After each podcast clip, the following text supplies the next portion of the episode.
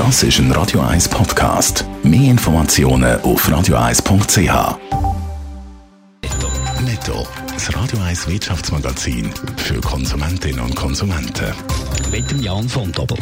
Der Schweizer Tourismus verliert wegen der Corona-Krise rund 6,5 Milliarden Franken. Das hat ein Touristikprofessor im Auftrag von Hotellerie Suisse und Schweiz Tourismus berechnet.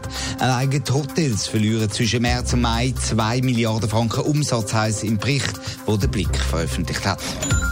UBS zahlt trotz der Corona-Krise wie geplante Dividenden aus. Pro Aktie will die UBS eine Dividende von 73 US-Cent auszahlen. Das hat sie in einer Mitteilung heute Morgen nochmal bekräftigt. Auch die Generalversammlung Ende April will die Grossbank durchführen. Allerdings sollen die Aktionäre ihre Stimme unabhängigen Stimmrechtsvertreter übergeben.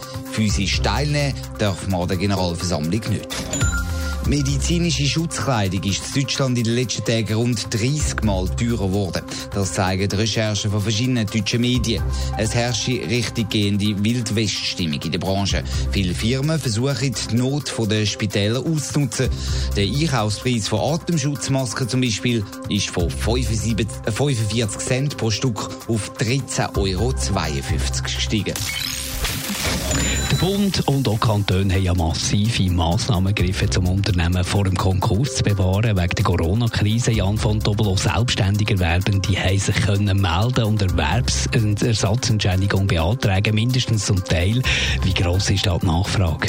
Sehr, sehr gross. Schon mehr als 70'000 selbstständige Erwerbstätige haben sich bei den kantonalen AHV-Ausgleichskassen gemeldet und können also mit der Unterstützung rechnen. Das ist rund ein Viertel von allen selbstständigen Erwerbenden in der Schweiz. Das haben die Kantone gemeinsam mitteilt. Der Bedarf an solche Unterstützung, der ist also riesig. Aber nur ein Teil der selbstständigen Erwerbenden darf solche Gelder beantragen. Ganz viele sind da ausgeschlossen.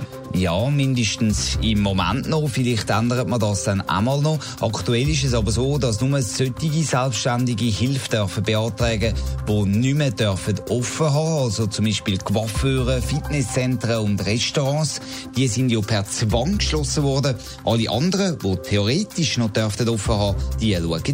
Was sind das konkret für Branchen? Ganz viel, zum Beispiel Physiotherapeuten oder auch Gärtner und selbstständige Taxifahrer und so weiter. Das nur gerade 3 Beispiele. Auch sie leiden natürlich unter der Krise. Zum Beispiel ein Physiotherapeut kann ja schlecht von einem Patienten aus der Risikogruppe verlangen, dass er vorbeikommen soll. Das wäre einfach zu gefährlich. Aber vom Bund aus muss er das Geschäft eben auch nicht schliessen. Er geht quasi also zwischen Stuhl und Bank. Diverse Exponenten aus solchen Branchen beklagen sich jetzt auch. An sie hat niemand gedacht. Sie hoffen, dass der Bund da reagiert und auch sie Unterstützung bekommen. Sonst könnte sie trotz Notkredit von der Banken das ganz viel solche Geschäfte müssen schliessen. Danke, Jan von Tobel. Netto, das Radio 1 Wirtschaftsmagazin für Konsumentinnen und Konsumenten. Wenn ihr vielleicht auch zu dem Thema, das wir jetzt gehört haben, im Netto etwas zu sagen habt, weil ihr betroffen seid, 0842 01 01 01, heute ab der 10. Talk Radio mit dem Radio 1-Chef Roger Schawinski. Er ist uns zugeschaltet aus dem Homeoffice, also merken euch mal die Nummern. Das ist ein Radio 1 Podcast. Mehr Informationen auf radioeis.ch.